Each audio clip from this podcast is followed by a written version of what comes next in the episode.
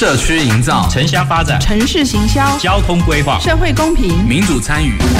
公共的事、你我的事。欢迎收听《公事好好说》，公司好好共，公司呵呵共。本节目由高雄广播电台与国立中山大学公共事务管理研究所合作直播。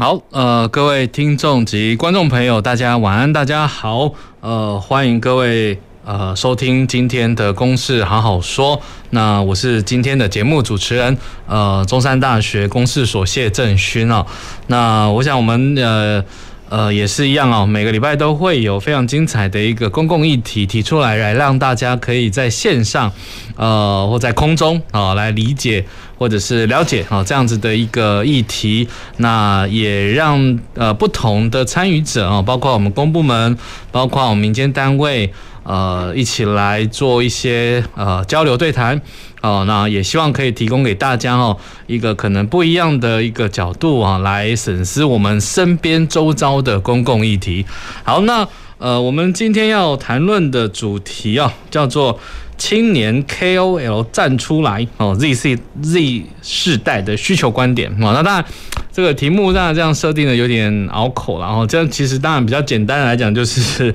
呃，我们这个所谓的青年的意见的关键人物啊，可以来呃谈一下哦，呃，我们的一些青年政策。哦，这样子的一个部分哦，到底会呃符不符合这样子的一个需求啊，或者是呃有什么样的一些想法哈，可以提出来。当然，这样的主题其实蛮广泛的啦哈。那不过，我想我们也可以多呃多了解一下啊。那目前我们的青年政策哦这一块到底是一个什么样的样貌？好，那在呃进行讨论之前呢，我想也先介绍一下今天晚上哦来节目上分享的来宾。那等一下也请我们的来宾哦，可以跟各位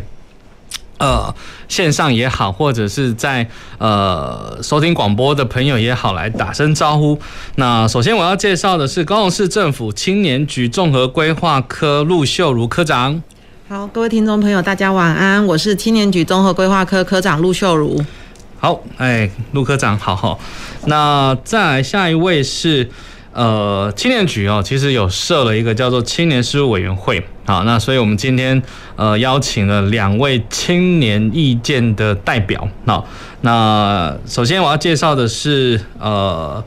这个应该怎么说？就是我们有做了两届哈，在第二届、第三届的青年委员。好，然后目前是在呃林园返乡工作。好，那等一下当然会再请这个呃我们的来宾来多做自我介绍。好，所以我们来呃欢迎这个林佑勋委员。各位观众朋友，大家好，主持人好，我是青年事务委员林佑勋。好，那下一位啊是我们呃在目前呢啊目前还在我们中山大学社会系就读一年级啊，这应该是最非常非常年轻的委员哦。然后目前也是我们第二、第三届的青年委员，然后也积极的参与像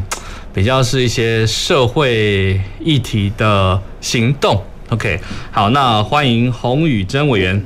主持人好，各位观众、听众朋友，大家好，我是洪宇珍青年委员。好，宇珍好哈。OK，那呃，以上三位哦，是我们今天晚上哦要来呃交流对谈的来宾哦，那。呃，当然，我们今天的主题哦，其实当然最主要谈呃有一个副标叫做 Z 世代的需求哦。那当然，呃，Z 世代是什么哦？其实我觉得这个是一个蛮有趣的一个词汇，代表的一个族群。所以呃，Z 是 Z 世代哦，Generation Z 哈是呃大概是一九九零年代末期到二零一零年代初期的这个族群。其实，在台湾来讲，其实。呃，是一个不少的人口族群哦，大概有我看资料啦，大概有三百多万，占台湾总人口数的百分之十六。好，那为什么他特为什么要特别抓这个族群出来聊哦？因为这代表的是网络世代了哦，网络世代。那这个网络世代来讲，因为呃，大概这个世代的年轻人的出生也是跟随着这个网络越来越蓬勃哦，所以呃，有人说了啊，有人说这样的世代的年轻人很注重公共议题这件事情。好，那我想有些资料也显示了哈，这个青年比较关注的公共议题，包括性别啦、气候啦、环境，哦，那这些公共议题可能是现在呃年轻人这个世代的年轻人，所谓 Z 世代哈，呃，蛮关切的。好，那当然，这个反映在我们现在的一个政府的一个组织机构里面来讲，我们青年局啊是可以对接年轻人的这个需求。所以我不晓得各位听众朋友知不知道，我们高雄市政府的青年局啊，那在推动，当然跟我们青年的事务是有很多的一些政策啊在执行。那这个当然，呃，高雄市设立青年局应该是全台第二个。啊，第二个，第二个设立的一个局处啊，一个局了哈。那二零二零年成立青年事务委员会，啊，在这个青年事务委员会这个这个组织啊，那当然大家听这个这个呃组织的名称，大家就知道说这个青年事务委员嘛，但是在讨论跟青年发展有关系的。那但是他到底在做什么？或者是它可以发挥什么样的影响力？那它的组成里面又是呃何许人？我觉得这个等一下也可以让大家可以多多的了解一下。好，好，那大概简单来讲就是呃青年政策然后的需求到底可不可以对接到青年的一个实际上面的一个期待？好，所以我想。呃，接下来我想要先请教一下，就是陆科长这边啦。好，那就是青年局哦。当然，首先是不是先跟我们的听众啊、呃、介绍一下，大概青年局目前推动的一个重点工作到底有哪些？好，是的，主持人，呃，其实刚刚主持人帮我们介绍青年局，其实大概成立三年多，是还蛮年轻的一个局处哦。那呃，其实青年局目前主要推动的重点工作，其实我们刚成立的时候，主要是以青年就业、青年创业为主要。那我们在跨局处的合作上，其实推了蛮多的一些政策，然后主要都是希望协助我们的一个青年，可能从在他们就学的时候，然后就可以做一些兴趣的一个培养。做一些职能的一个发展，做职涯的一些探索。然后，其实，在在学期间，我们除了刚刚我提到了说像兴趣培养以外，我们有很多一些呃像表演艺术的一些相关的一个课程啦。那还有就是青年局在着重社团的一些活动的呃活动的一些成果，活动的一个学生的一个扶植，这个部分也是我们花蛮多的一个力气在做的一件事情。那其实我刚刚前面有提到说，像其实就业跟创业是还呃蛮多人关心的一个题目哦。所以除了可能在学期间的一些这种兴学生兴趣的一个养成之外啊，其实我们在职场认识上也做蛮多的计划。像我们其实跟很多学校有合作一些呃职场体验，然后不管是在企业参访，或者是说在一些职人课程上的一些安排，然后呃可能让我们的学生其实在学的呃学生的一个呃阶段当中，其实就可以透过我们安排的一些活动，或者是说一些专业的讲师，那其实可以到对接到职场上认识职场。高雄产业的一些现况，那再来就是呃，我们。呃，也有一些新创产业，不管是我们局，其实这两年可能蛮热门，像我们的时尚新创人才的一些培育。那我们青年局有办呃时尚大赏的一个活动，其实就是还蛮多我们在高雄培育一些新创的时尚产业人才，其实会来参与的一个竞赛。那这个部分其实是希望说我们办理一些活动也好，或者是竞赛也好，让我们所有的一个青年学生都能够认识相关高雄的一些职场。那其实，在前面的一些这种职涯的探索跟培养之后，后续我们就是会有跟像我们市府的一些局处，比如说像经发局、劳工局不同的局处，我们其实会去做对接，一起去做合作。像后续我们推呃青年局，其实前两年推出的大实习计划，那其实就是开发我们高雄在地产业的一些企业，然后提供我们学生应届毕业生，然后一些实习的职缺，那也希望他。实际进到职场实习之后，毕业之后就可以直接留到这个企业留任下来，直接转成正职哦。这是协助协助我们这些应届毕业生能够直接进入职场工作。那再来也有就是，我们有建置了一个就业人才的一个媒合平台哦，就是开发我们高雄青创，然后还有高雄在地一些优良的职缺。其实这个部分就是希望提供我们所有的青年朋友一个协助呃媒合到就业的一个市场来。那再来就是青年创业贷款。其实青年局刚成立的时候，在青创贷款这一段，大家可能是比较呃比较多人耳熟能详的啦。因为呃不管我们主要是希望从资金的一个协一个协助上面，是希望让我们的青年的朋友，他进到在青年创业上面，从资金上去协助，然后去扶植在青创的呃这个路上能够顺利成功创业这样子。那呃对，所以其实，在就业跟创业，我们青年局其实。陆陆续续还会再推出相当多的一个计划，然后这个部分也是继续协助我们青年朋友来往就业跟创业的路上前进。是，好，我想透过呃科长的说明啊，哈，首先大家先让我们呃听众朋友大概了解一下，哎，青年局到底在做什么？哈，听起来就是比较是聚焦在呃创业就业。呃，这样子的一个部分，包括从在学的期间就他呃跳到这个可能未来面对职场上面的一些认识啊，这样子的一个接轨的一个动作，然后我觉得这样子呃听起来是青年局目前的一个核心。好，那好，那接下来我想要请教一下，就是呃两位呃青年委员代表了哈，那我想就是。呃，当然，今天题目叫 KOL 这件事情啊，就是当然青年 KOL 就是呃关键意秀领关键意见的领袖啊，当然能够呃参与到这个所谓青年事务委员啊，某种程度应该是呃青年的声音可以直接反映给政策，好，对政策的一些制定的参考，好，这蛮重要的影响。好，那我想呃先来了解一下，到底现在这个所谓的 Z 世代的青年呢，大概。呃，刚才前面讲到的几个议题嘛，包括性别也好，或者是环境也好，等等这些哦。那不晓得呃，各位认知的重要议题还有哪些呢？哦，是先请佑勋。就我本身的经验来说，就是我本身是返乡就业组的青年委员，那我比较关注的议题就会跟返乡然后就业有关系。那其实就业这一块，青年局这几年已经资源做得很 OK。那返乡的话，这一块反而是比较就是市府方面比较缺乏在做的，就是怎么说呢？就高雄整个，我目前最常关注的是交通环境。嗯哼，就青年的朋友呢，他本身在高雄这个地方，他的生活经验，他从小就是我们从小高雄让人家感受就是交通很不方便。或者说，因为工业区的一些影响，嗯，所以周遭的交通不是很好，那他就会久而久之就觉得，从小就觉得说，诶，这个地方带给大家的生活经验不好，所以纵使说有很多就业创业的机会，他回来的意愿也会相对比较低。嗯哼，那我在本身在参与一些会议的时候，我就会特别提出跟交通有关系的一些意见。嗯哼，比如说就是加强我们的交通。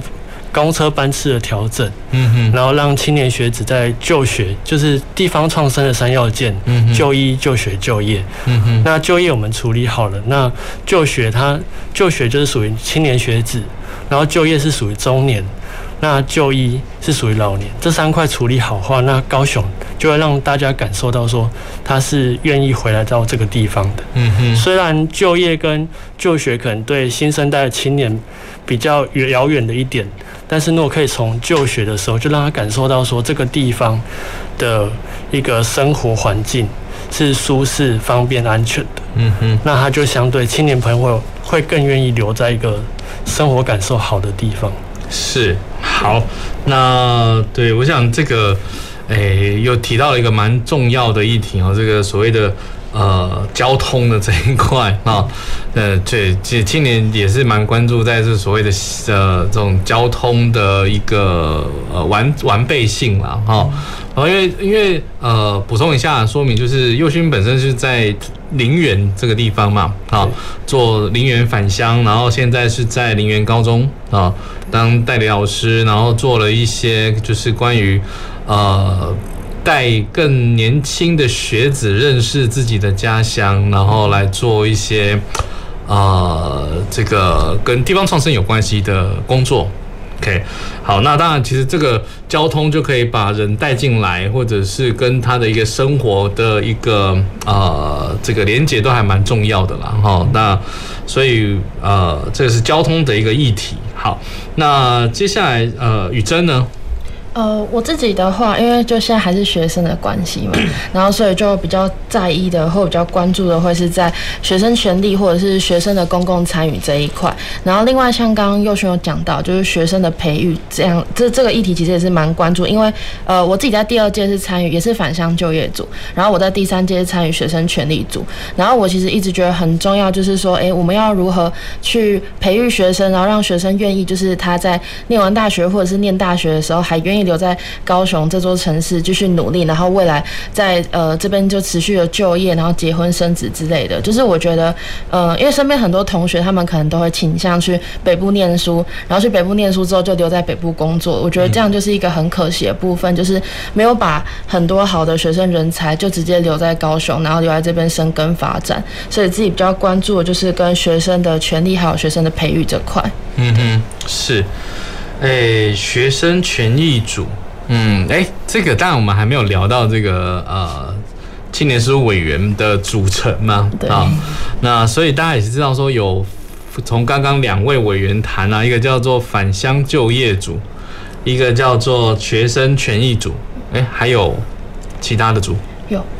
还有就是国际参与组跟那个哎创业创对创业育成组哦，创业育成跟国际交流，所以总共四组嘛。对，哦，所以青年事务委员基本上会有分成呃四组的这个算是跟青年议题有关系的。对，好。不过当然，刚刚刚刚从那个呃科长这边来谈，然后大家现在现在感感觉青年局应该是比较着重在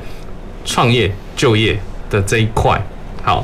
那当然，我觉得这个也是，呃，当然这边所谈的啦，哈，就这个这个很多很多的议题，当然是跟我们青年都是息息相关啦。只是说，呃，当然跟政策的一个落实或者是推动，到底能不能够符合这样的一个需求啊？这个我我是想在今天的这个呃对谈里面，大家可以聊一下这件事情。所以我想。呃，也是在就请教科长这里哦，就是青年局目前所推动的这个青年政策哦，到底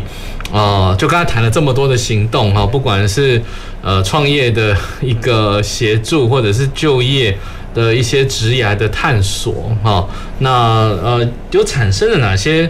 呃实质的效益吗？好，呃，谢谢主持人哦。其实我们刚刚有有说到。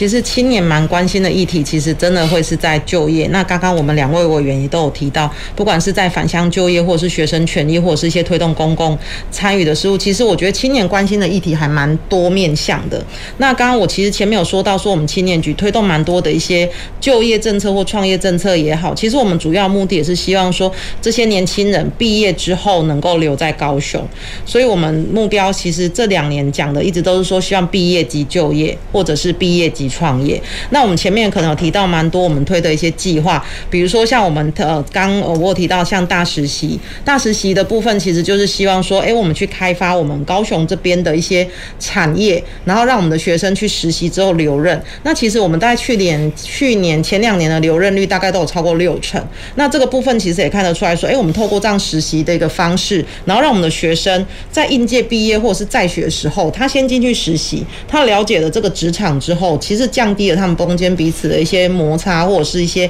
想象中间的一些落差。那我们转成正职之后，他当然就比较有机会可以继续留在高雄这边去就业、去生根了。那呃，再来就是我们青创的这个部分。其实青年创意的部分，我真的觉得能量相当的旺盛，跟创意无限啊。其实我们在跟各局处推动蛮多的一些创业的一些方案，像不管跟文化局，或者是像经发局，可能比较常听到像呃前一阵子在推的像市场。市场的一些老旧的一些市场在做转型。其实我们也都是有跟金发局在合作，希望导入一些年轻的，呃，不管是第二代也好，或者是新创的一些年轻的创业家，其实进到我们这个市场里面。其实我们这个部分都是希望说引用我们年轻的这些创新的一些新创的一些呃能量，然后进去，其实让我们的这些商圈也好，可以继续活络。那某部分来说，其实也是协助我们这些青年的一个呃青年的朋友。那他如果说其实创业能够。稳定下来之后，其实也某部分来说，它也是在我们的高雄这边能够继续的一个去发展。所以在清创的部分，我们的呃，不管是从贷款的呃，我们青年局有做的一些清创贷款，或者是相关的一些跟中央配搭上面的一些利息的一个补贴政策，其实我们的贷款件数跟金额大概都是全国最多的啦。那这个部分其实某部分可以看得出来说，诶，那我们这边的清创的状况其实是还蛮好的。那再来就是可能从数据上来说好了，嗯、我们。其实做了很多青年就业的政策，那市府的局处也做了蛮多的一些青年就业的一个方案。那我们如果从青年的失业率的数据上来看，其实我们是看，我们不敢讲说我们是呃。最好，或者是已经到怎样，但是其实是可以看得出来说，我们逐年可能有持续就慢慢慢慢的是往下降的这样的一个趋势啊。那我们可能从之前其实青年的失业率，大家一直有在诟病说，诶，为什么都这么高，都十几趴，然后可能比我们整体的一个失业率多。那当然也有人讲说，可能数据上在调查上会有些误差或者是落差，但是我觉得不可否认，从这个失业率的一个数据显示，其实也是可以看得出来说，市府这几年的努力。是希望说，让我们的青年在呃就业机会上能够持续的增加，然后在失业率的下降上能够看得出来一些这样的一个成果。那我这边呃，这个大概就是我们青年就业跟创业的部分。那我这边想要再补充一下，就是刚刚其实我们两位委员都有帮我们提到，就是我们青年事务委员，呃，其实确实啊，我们就业跟创业是大家都很关心的政策，但是其实推动呃青年的公共议题，就是公共事务的参与，也是我们青年局成立蛮重要的一件事情。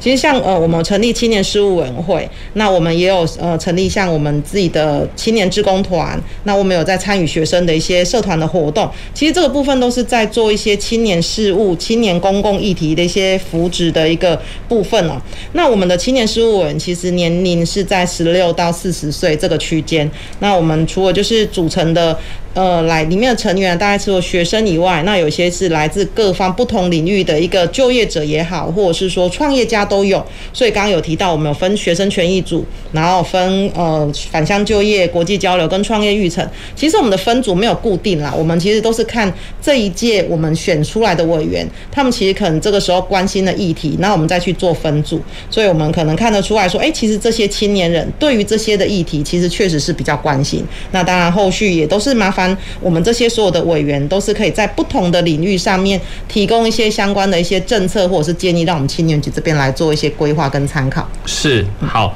那当然可以了解了。现在的从刚刚一开始的延伸哦，就是大家可以理解青年局蛮关注在辅助青年的就业创业，因为这是很实际的嘛啊，就是对于在这个呃。呃，就业创业，让自己可以生存下去，这是蛮蛮重要的一个重点。好，那好，所以接下来我想要请教，就是呃，当然这个目前青年局的政策啊，哈，这样的核心的关键在推。跟创业就业有关，那是不是符合在目前青年的一些需求，或者是说还有没有需要可以在呃深化的地方嘛？好，当然我想就是听听看，呃，今天我们邀请的两位很年轻的年轻人 来来聊一聊啦，哦，所以先请这个返乡青年宥勋呐，好，先来谈一下吧。其实现阶段青年局带给大家感受，其实资源是蛮丰富的。就是不管从学生时期的社团的活动的补助，然后到你的就业实习，然后到你出社会之后开始要就业，然后到创业，其实这一整个阶段对于经济方面的那种就业辅导协助是相当的丰富的。嗯哼。那同时，其实。我们可以看到，说目前就是青年事务委员会这样这样的组织，就是它是给青年赋权。嗯哼。那除了青年委员以外，那其他的青年对公共事务参与的机会，就是他对于公共事务参与的认知，可能就会比较想说，诶，是不是他要作为青年委员才可以参与一些公共事务？嗯哼，就少了一块就是公共事务人才的培训。嗯哼，对，就是我三年前的时候有参加过教育部的公共事务人才培训，那就会发现很多年轻人，就是他不管他各种行业，那他只要对公共事务有兴趣，因为大部分青年其实。就我在学校任教的经验是，学生其实对公共事有很多看法跟想法，但是他对于要讲出来，他是会害怕的，因为他觉得说那个是不是要某种身份，还是他必须要很有实力才可以讲那些话？他也害怕说他讲出来的意见如果不是正确的还是什么，他会担心对错这件事情。但其实公共事务本身没有绝对的对错，是反而是他愿意表达出来，大家去做讨论，然后产生一个。公共的一个共识。那其实另外一方面就是这几年高雄成立了青委青委会三年以来，其实就比较缺乏另外一块，就是会议，就是参与会议的部分。其实市府有蛮多会议是可以开放民众参与的，嗯，但是比较少，就是主动会邀请青年朋友一起参与。嗯嗯。那其实政府在制定这相关政策的时候，期望的都是说让这些政策可以永续。嗯。那永续的话，势必就是你要不同世代的人共同去参与。嗯。那这项政策才会说，诶，我们这个世代曾经参与过这项政策的讨论。那未来可能十年、二十年后，新的世代想要去调整的时候，我们可以去跟他们沟通说，诶，以前这个政策当初制定的背景到底是什么？那这样政策才有持续可以去做一个滚动式调整的可能性。嗯嗯，对，所以我觉得除了给青年资源赋权以外，培力也是一件相当重要的事情。OK，好，对，确实除了呃刚刚所谈到的一些核心政策的推动，因为还有年轻人会关心公共议题嘛。因为刚刚其实在开头就谈到了这个所谓 Z 世代的一个特质，对于所谓的公共议题的参与的关注度其实是蛮高的，因为网络的关系。好，那那雨珍呢？嗯，我觉得就是像刚刚科长就有讲到很多青呃青年就业、青年创业啊，或者是学生社团，然后还有就业辅导这些，就蛮多都是呃，我觉得会是变质单一次的活动，或者是。呃，短期内的活动的感觉，可是我觉得更多的青年政策可以是一个长远的，可能是长远的培力，或者是长远的投入一些资源，不管在学生或者是在青年上面，就是可以做一个比较呃长远的推动。我觉得对于整体大方向的青年政策，会是更可以去改善这个环境的。然后还有像是呃，因为青年事务委员会其实是算是隶属于市府底下，不只是呃青年局的，因为我们总召集人是市长嘛。那其实我也会希望说，像刚刚主持人有讲到，青年关注的议题面向很多，有交通，有环境之类，那是不是可以把整体青年的声音去更广纳在不同的局处或不同的议题里面，而不是只限说在就业啊、创业这些，可能像呃环保局环境议题，或者是说交通局面的交通议题，也可以更有青年的声音进去，然后就让青年的声音进到不同政策里面，然后让整个城市都可以成为更友善青年、友善学生的城市环境。嗯哼。嗯嗯，是，呃，对，我觉得让大家可以多呃了解一下，就是当然青年事务委员会，等一下我们下一个阶段要来再探讨这样子的一个组织了啊。那不过透过两位委员的一个补充嘛，哈，确实，其实青年还有其实可能关注的不一定是呃只有创业就业，好。其实可能，当然这是很重要，没有错了哈。但是可能还有其他更重要的，包括刚刚讲到一些呃公共政策的参与的机会，或者是说有被赔利的可能的一个方法，或者是呃机制啊，或者是青年政策应该更长远的制定啊。那我觉得这都是一个蛮重要的一个呃，对于所谓的我们公部门，然后我们青年局的一个政策的一个青年政策推动。不然，其实有时候我自己都觉得说，哎，这青年局好像有一些政策会不会跟劳工局或者是经发局 好像呃，maybe 有一些重叠哈，这个概念了哈。那当然，我们希望资源可以用在呃更更比较重复的地方哈。所以我觉得呃，当然，我就先先认识一下青年局到底在做什么哈。那等一下我们。呃再继续讨论哦，等下我们会先休息一下，我们再继续，谢谢。走进时光隧道，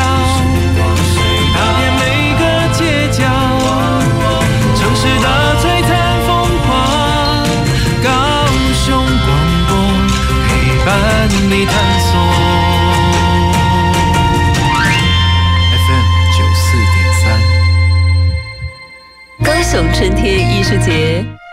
最想念的电影尽在《影响台湾二》台湾电影一百年一百部草地音乐会，集结一百部台湾电影五十三首旋律。高雄市交响乐团范逸臣、李千娜、林生祥、杨大正、文香、陈明章，经典巨献台湾电影魅力身影。三月十一至十二在高美馆草坡，星空下一起来看台湾电影的时代情书。购票下 OpenTix。以上为高雄市文化局广告。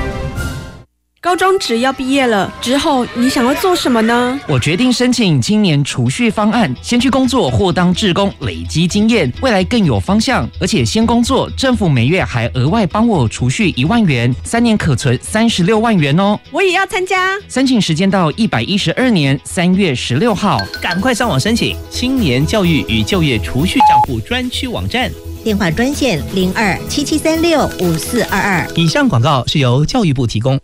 啊，小明，回去是外面嘛？那我们在动物园干嘛？老哥，阿你镜头在我汤内底呢？李贝，李贝，李贝，李贝，李高三十。这里是欢乐不用钱的高雄广播电台 FM 九四点三 AM 一零八九，火力打钢球，嗨嗨嗨嗨嗨嗨！曾经你在高广听到的每一个笑话，现在可以毛起来听到开心。网络搜寻高广台呼站，有声有色九四三，档档精彩在高广。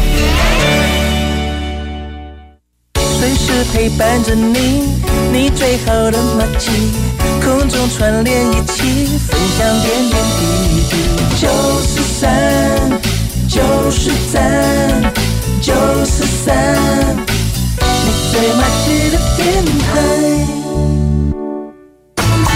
公共的事，你我的事。您现在所收听的是高雄广播电台与国立中山大学公共事务管理研究所合作制播的《公事好好说》。好，呃，各位听众及观众朋友，大家晚安，大家好，欢迎大家。呃，再回到我们节目现场哈，那我们今天谈论的主题哦，其实就是呃，大家听听我们青年呃意见领袖的一些想法啦哈，然后来跟我们公部门，也就是所谓的青年局这边呃一起来做一些交流讨论啊。那当然也是希望让大家可以更理解，大家也许青年世代的需求是什么，因为我觉得。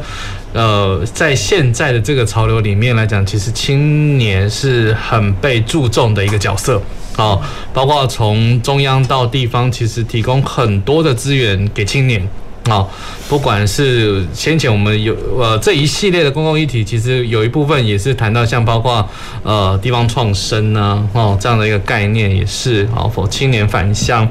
所以其实我觉得这个资源给很多啦。哦那。呃，当然是不是符合青年的需求，或者是我们在地我们高雄的青年政策，呃，这样子的一个推动，然后那能不能够跟青年的期待有所连结？我觉得这是可能会蛮想关注的哈。当然，这样的议题其实很很广，哈，很广泛没有错，但是我觉得这是算是一个初探吧，哈，就是可以让大家可以呃想想一想或者思考这样子的一个议题，因为。青年的这个呃需求啦，哦，青年的需求，OK，好，那所以在呃节目的上半场，好，其实我们当然其实在对谈的过程里面也谈了这个所谓的青年事务委员会，哦，那刚刚有谈到说青年事务委员会其实是其实它的功能性感觉起来，因为主导的是市长嘛。啊、哦，就是这个主席是市长来主导的，哦，所以感觉是应该他可以是跨局处的影响，啊，跨局处的影响，所以可能并不一定只是否青年局的一个业务的推动，好，所以当然我想说再再多多聊一下啦，因为刚刚呃，其实陆科长谈到青年事务委员这边里面的组成的年龄层从十四六十六岁到四十岁，所以就是说四十岁以下才算是青年，这样子的一个 一个概念哦，四十岁以下才是青年。好，那里面的成员有包括在学的学生，好，所以有一些学生权益，或者是说有这个社会人士啊，就是创业企业家、青年创业家之类的，哈，这样子的一个角色，所以其实很多元的去组成这样子青年事务委员，可以来讨论青年的议题。好，所以当然里面可能也不只是只有就业创业了哈，其实它有还有今年的就学生的权益啦、返乡创业啦哈，这些东西都呃这些面向都是好，所以我想呃先请教一下科长这里哦，就是当初这个青年事务委员的创建，然后到底是呃是什么样的一个组织，所以它它应该被赋予的一个角色功能到底是什么？哦，好的。其实刚刚呃主持人有提到我们的青年事务委员，主要呃其实前面两位委员都有提到啦，主要还是说希望强化我们其实高雄市的青年公共参与跟沟通机制的一个管道，然后这个部分是提供青年跟我们政府之间一个政策形成当中的一个参与跟沟通的一个平台跟管道。那我们的青年事务委员会当时候成立的目的，其实还是最重要部分是在收集跟反映我们所有高雄市这边不管是就学就毕业在高雄。相关的一些意见，然后也是希望针对呃我们所有在高雄的这些青年，他们所关心的一些公共政策，所有的一些议题，公共议题上，可以提供给市府一些政策其以及相关的一些建议，这样子。那刚刚就是我们洪委员有提到，呃，其实我们虽然呃我们青年书文会有分这样的一个分成四个小组，那其实应该是说我们的委员可能多数对这方面的议题会比较有兴趣。那当然我们在小组的讨论或者是我们的大会讨论上，它并没有。局限说只能就我们这个小组里面的主轴，比如说我们的创业育成组，它当然我们里面的委员除了创业的这个题目，不管是在呃他可能清创贷款也好，或者是说相关一些政府的资源可以去做讨论以外，那他当然如果关心到其他的一个题目，其实也都是可以透过小组的一个会议讨论，然后来跟我们这边委员会的平台去做一个一个反应，然后呃当然因为其实召集人是市长嘛，那当然市长的部分他其实就是带领我们市。府所有各机关各局处，其实就是跨部门呃跨机关的一个一个合作，然后希望可以了解呃跟我们可能制定更好的一个公共政策这样子。那其实我呃其实青年事务委员会呢，其实在青年局成立没多久之后，其实就跟着接着去设置这样一个单位。其实中央跟地方政府啊，陆续这几年其实一直在成立青年事务的一个专责单位。呃，不一定是青年局，那但是可能青年呃其他局处底下都会有一个青年。的专属的一个呃协助的一个单位，其实。就像刚刚主持人有说到，投了蛮多资源在青年这一块。其实我们希望借重的也都是说，可能在青年的意见收集跟反映这段，像青年的咨询组织，其实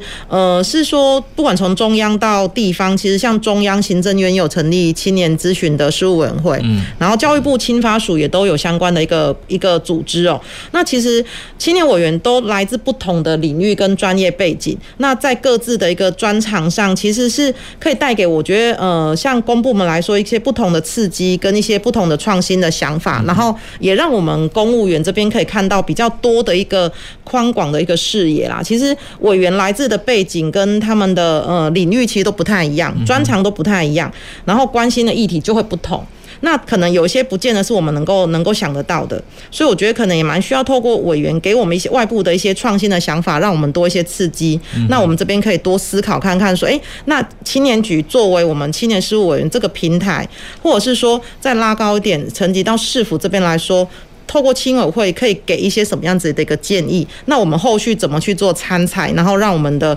其他的机关能够去运用？所以我觉得这部分是我们成立青委会，我觉得蛮大的一个目的啦。那当然最重要就是可以收集我们不同领域各方青年这边的一些专业的意见，那也让我们市府这边可以听到大家青年的一些声音，然后后续的一些政策其实更能够贴近青年的需求这样子。嗯，是是，所以大家可以呃理解了哈，就是青年事务委员会的角色啊，基本上的期待就是它可以提供公部门在制定呃青年相关政策的时候，可以有一些资讯可以参考。哦，那提供公共政策的一个这个可以更完备，然后 for 青年的这个角色，那呃，所以我我不晓得，就是呃，请问科长，就是有没有比较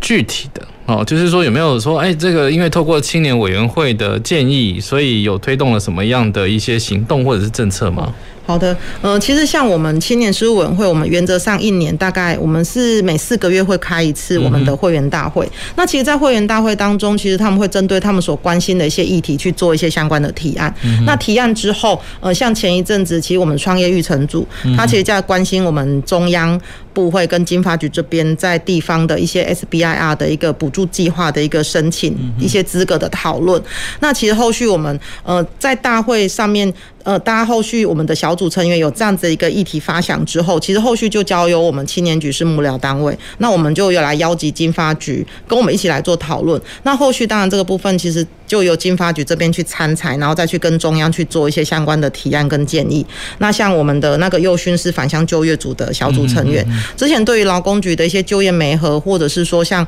劳工局在办一些职业训练，有一些议题上认为可能要再怎么样改善的地方，其实我们都是会在事后的工作小组的一个会议讨论，其实都会找各局处的一个呃主管机关来，我们再做后续一个讨论跟修正。希望说，哎，可能透过我们委员的一些建议，不管是厘清相关的方向也好，或者是说，哎，可能给一些更适切给我们这些青年需要的东西，我们让主管机关去做一些后续的修正。那后续当然就是呃，我们的大会上面更有一些呃，可能需要一些呃。原则或者是一些政策方向的建议，那当然就可以再跟我们的呃长官这边来做一些建议这样子。那其实平常我们都是希望跨机关能够实际上去做一些运作跟互动。嗯哼，是。哇，听起来这个呃。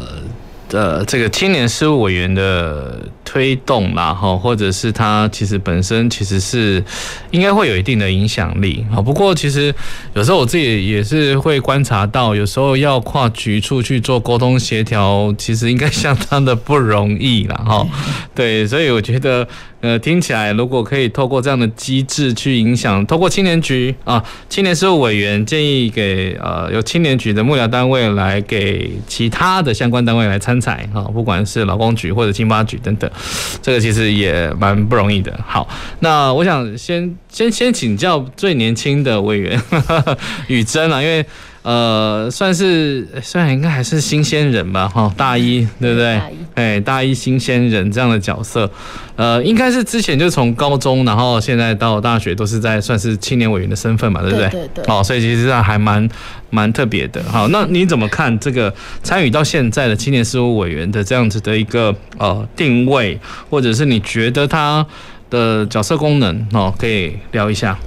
呃，我觉得除了可能大家比较觉得就是一个市府跟青年之间的一个媒介的感觉，因为就像刚刚科长也有说到，就青委大家都来自不同的领域，然后不同的方向，就里面的人的组成就很多元，在里面可以听到很多不同的意见跟议题，这样，所以就是我觉得在政策面就是可以影响到比较多。大家可以听到比较多多元的声音，然后我觉得另外还有一个是，呃，因为我自己从高中就开始参与青年事务委员会，还有其他这些公共参与，我觉得还有可以让身边的朋友去知道是说，呃，其实现在市府有像青年事务委员会这样子的单位在设立，然后又他们也有在听青年的声音，就可以鼓励更多身边的朋友来参与这种公共参与，就可能不只是青年事务委员，他们有更多不不一样不同的管道去参与，但就借由自己参与青年事务委员的这个经验，然后可以让大家知道说，哎，其实，呃，市府或者政治人物他们其实是有慢慢在把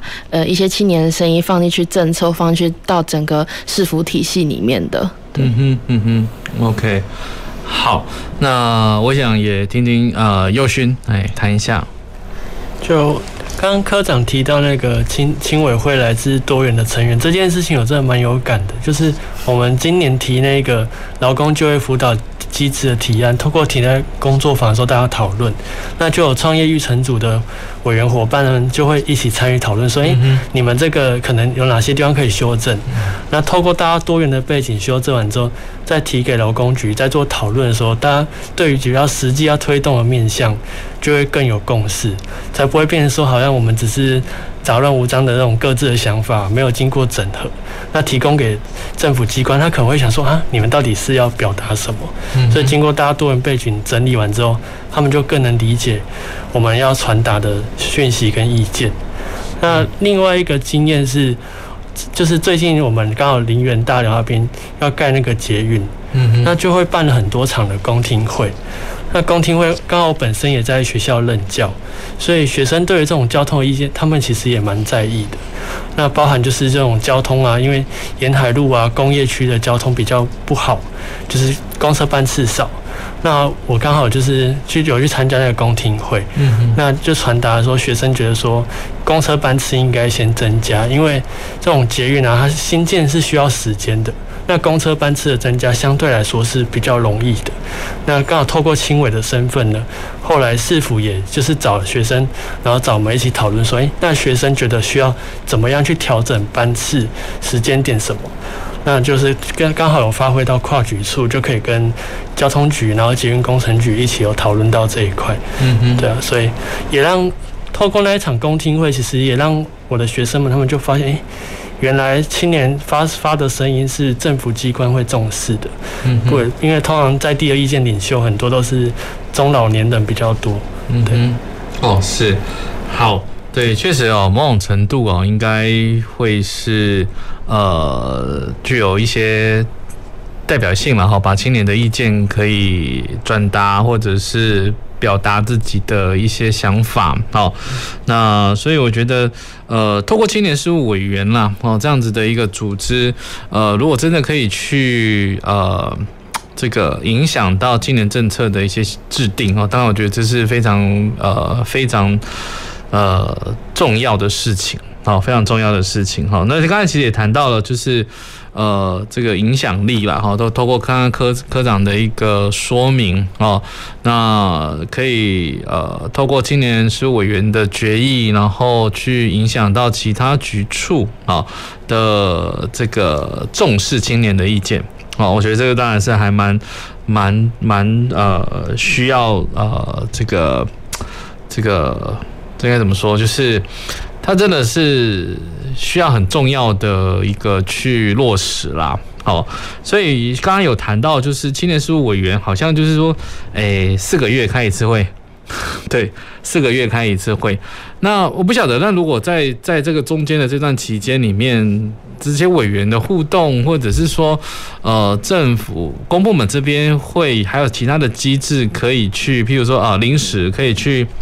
呃，想要理解一下，有一些青年关注的公共议题，有没有这样子的一个机制的可能性？我不晓得科长可以帮我们说明一下吗？嗯，对，因为我们的青年事务委员会，其实因为不管一个委员会的一个组成，其实它就是有它的一些规范。那我们原则上是四个月开一次啦。那当然，可是四个月大会当中，其实我们在这几个月里面，其实我们会进行蛮多次的一个，不管是小组会议。那像我们可能从上次大会到这次里面，我们其实大概开过三次的小组会议，不同的小组分组的去讨论。然后我们也有进行了一次的提案工作坊，然后再来也有安排了两次的一个市政参访的一个活动。其实就是希望说，透过不同的一个活动安排，让我们的委员可以来参加。那其实像呃，我就举例来说好了，我们刚好昨天三月，我们三月五号去了那个永安社区，去看了我们在地石斑鱼的一个养殖的现场，看了一些生态池，然后透过在地的一个新港社区的一个发展协会帮我们做一个介绍。其实我们这个部分就是呃，呼应到说，我们让我们的青年委员，然后去做这样子的一个参访活动的一个行程，其实。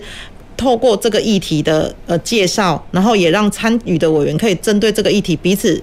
不同的一个背景领域去做一些讨论，然后讨论之后，后续可以再回过头来去发想说，诶，那针对像比如说永安社区，它这样一个石斑鱼的一个养殖，那可能它牵涉到地方创生的议题，然后这个部分也有青年返乡就业的议题，然后甚至可能再更深一点，他们我们创业育成组的一个成员就有讨论到说，诶，那后续一些生意啊、经营啊、行销管理，他们其实开开始就会去交流讨论说，那这个部分我们公部门可以做哪些的协助？其实我们中间，呃，因为大会的部分毕竟是呃由市长去做召开，那我们其实都希望透过在一次大会里面去呃整理跟去呃分报告我们可能这段时间大家彼此做的一些成果跟努力。那大会的部分让所有的委员都去知道说我们各局处或者是我们各个委员都做了哪些的事情。所以其实我们中间还是蛮多。那除了委员会以外，其实我们青年局也有在推呃所谓的刚呃是说在培呃像扶植学生社团，因为我们在针对学生的自治会学生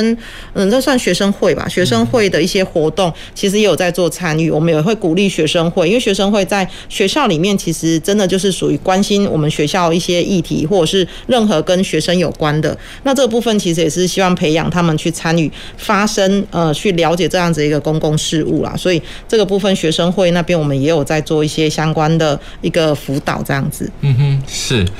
好，呃，大家也知道说，因为四个月其实还蛮久的时间哈。那有时候呃，公共议题不断的在出现哈。那有时候是啊、呃，这个如果只有四个月讨论一次，真的还蛮蛮久的。我不晓得两位委员怎么看，佑勋你觉得呢？就四个月来说，确实是相当相当长，等一年开三次会。那我们小组就是我们小组自己本身主动性还蛮高的，大家会针对一些相关。就是有兴趣的议题，或者我们有收集到其他青年朋友的议题，那我们会自己召开线上会议，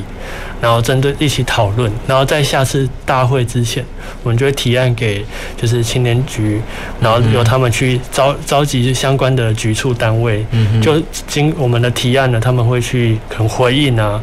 然后一起做讨论，所以就变成说青年委员自己本本身的主动性也要高，嗯嗯，对，这样才可以。就可以有更多不同的发展。是，对，啊，宇正呢？嗯。就对，四个月蛮久的，但是我觉得像刚刚科长说到，中间会有一些培力啊，或参访课程，我觉得这也蛮重要，就是可以让青委们去了解不一样面向的东西。像我蛮有印象深刻，是我自己之前参加培力课程，那时候刚好有请一个也是地方创生跟音乐产业相关的，然后我自己很对于音乐产业很有兴趣这样子，然后那时候他就也跟我聊很多，然后是以前可能我没办法接触到的人或接触到的领域，这样我就觉得，哎、其实这些过程中。的培力跟参访也很重要，是让青伟可以去拥有更多不同的能力。然后，当然，我觉得佑勋刚刚讲到说，青伟自己的主动性也很重要，是说，因为像我们自己的组，就是呃，主动性比较没有那么高，可能就会变成中间的小讨论可能会比较少一点，大家可能会零零散散的，对，可能就会变成说，距离四个月一次的会议，大家会比较分散一点，这样子，嗯、对，嗯哼，OK，好，那我想这个是对机制的运作的一个。了解啦，好，那当然，如果有一些呃提案呐、啊，可能真的还是需要一些时间，包括从认识，呃，应该说从问题的了解，好，然后再开始找出一些怎么样的建议，然后形成一个具体的一些想法，然后再提供给公部门来做参考。我觉得，当然确实是需要一段时间，但是可能呃，四个这个刚才讲的那个那个召开的时间其实还蛮蛮长的哈。好，那。呃，最后我当然想要请问一下，就是科长了。那除了呃，就是创业就业是重点以外，那呃，关于在下一个阶段，当然是下一阶段指的是未来了，哦，这是施政的重点。对青年的这一块，还有没有什么比较亮点的部分吗？嗯，其实我这边还是必须要再说明。其实我觉得，其实就业跟创业真的还蛮重要的啦。其实真的为了要好好的生存下去 这件事情，我想说，其实不管是怎样的领域的青年，应该都还蛮关心的。所以我我这边，呃，可能就是不可否认啦。我觉得，呃，在今今年的一些规划，我们还是真的是会还是以青年的就业跟创业的一些计划，还是为比较大的一个主轴。那再来就是，比如说在创业辅导，我们接下来预计会。推出了大概就是除了过往有一些贷款跟利息补贴以外，那其实接下来针对呃，其实，在清创的品牌推广跟行销上面，其实也是蛮重要一件事情。所以，我们针对后续的一些行销补助，然后还有说，诶，可能接下来像接下来疫情解封嘛，那其实可能参展的机会也会变比较多。我们一些参展的补助，我们开始也在规划，准备会在今年会再做推出。我就是鼓励我们这些新创事业可以去参加。展览展出，那可能这个部分也是争取订单一个非常好的一个机会哦。那再来就是我们的就业政策，其实也是持续跟劳工局这边来做一个合作。刚刚其实也都一直，大家青年局其实还蛮容易会讲说，诶，那你们办这种就业政策，好像跟劳工局都好像哦。那当然这个部分我们就会变是，诶，后续那我们其实都是市府的机关，所以我们其实就会跟劳工局一起来看我们后续分工，说，诶，我们这边会针对青年比较有兴趣的一些。活动跟课程，那像我们其实这两年一直有在推，像刚刚宇正有提到我们音乐的一个培力课程，那我们这个部分其实就是直接跟音乐公司来做合作，我们其实就是一整系列，这已经进入今年如果要继续执行，就是第三年了。我们就是在音乐的产业路上，其实对很多年轻人来讲，唱歌啊、玩音乐、玩乐、玩乐团是兴趣，但是我们怎样可以让他在高雄？那其实高雄又有相关的场馆，比如说高流，我们今年也会合作去推相关的音乐的。一个培力计划，希望真的是从音乐产业上面来做一些相关的一个发展。那不管表演艺术，或者是可能现在年轻人。电竞也都是一个很热门的一个行业，所以这个部分呢，我们后续其实陆陆续续都会推出一些比较跟劳工局传统上在做一些就业辅导课程比较不太一样的课程出来。那希望往呃培育我们这些年轻人，真的可以把兴趣变成是相关他后续就业的部分。那在公共事务的参与也是会持续进行。那委员有说的一些建议呢，或者是呃我们这个部分当然都我们公部门这边会再来做一些。相关的调整跟改善，对。OK，好，谢谢呃科长的说明啊。那最后一点时间啊，呃，也想听听两位委员哦，对于这个呃青年政策、青年事务的推动哦，呃，还有没有什么样的刚才没有谈到的一些呃最想讲的一些建议，到底是什么？那个宇珍好了。好。呃，那我自己的话，因为我自己从高中就参与比较多的公共参与，这样。那除了青年局这边的青年事务委员，然后还有社会局那边的儿少代表，还有视图的青年董事都有。我自己就觉得，呃，有没有像这些公共参与平台的局处的一些政策的发展方向，就会跟没有的差蛮多的。就是可能有的就会比较符合青年的需求，或像刚科长讲的，其实这些呃跟过往不同的，可能音乐产业啊，或者是就业创业。辅导这些就会跟过往比较公版的方式会比较不一样，会比较年轻、比较新颖一点。我觉得也会让青年或者年轻人比较愿意来参加，愿意来就是知道，哎，原来是公部门来做这些事情。所以我也会觉得说，呃，可能不只是青年局的青年事务委员会，或者是说社会局二少代表这些，就是在整体的不管是市府或更上层到中央去，就是可以在更广纳这种呃青年的公共参与平台，然后让更多青年。声音进到整体的政策里面，然后做一个长远发展青年政策的国家，这样对。好，谢谢。那右勋三十秒。好，那我个人就对推行参与式预算跟公民审议等，就是这些公共事务人才培训啊，希望就市府可以对这一块再更加强，就是让青年了解、认识说如何推行这些公共政策，嗯嗯，那让青年了解说如何让自己的意见透过什么管道可以让大家被听见，是，那纳入政策的规划之中，嗯嗯嗯嗯，是，好，谢谢，哈。那其实刚刚右勋谈到了这个呃公民参与啦，其实我知道是高雄市政府研考会其实也一直在推这样子的一个公民参与的一些行动计划，在呃蛮多呃单位或者是公所的层级在推这些公民参与，但是有时候因为有自己的现场的观察经验来看，青年角色的参与还是有点少，就是在公共议题的这一块。好，所以大家也蛮期待啦，是不是透过青年局，然后跟研考会可以有一些呃连结哦，把青年的有想要参与的青年导入到这些公共公民参与的一些场域里面去。我觉得这个其实也有可能啦，哦，也有可能。OK，好，那我想我们的呃今天的议题哦，大家谈论到现在，当然这公青年公青年议题其实真的还蛮广泛的哈。不过我们今天大概就是先让大家了解一下青年局在做什么，还有青年事务委员会可以发挥什么样的一个角色功能。好，那也再次感谢三位来宾的参与，那也谢谢听众朋友的收听。下周同一时间，请继续收听我们《公事好好说》的节目，再会。《公事好好说》节目由高雄广播电台与国立中山大学公共事务管理研究所合作制播，每周一下午五点三十分进行到六点三十分。谢谢您的收听。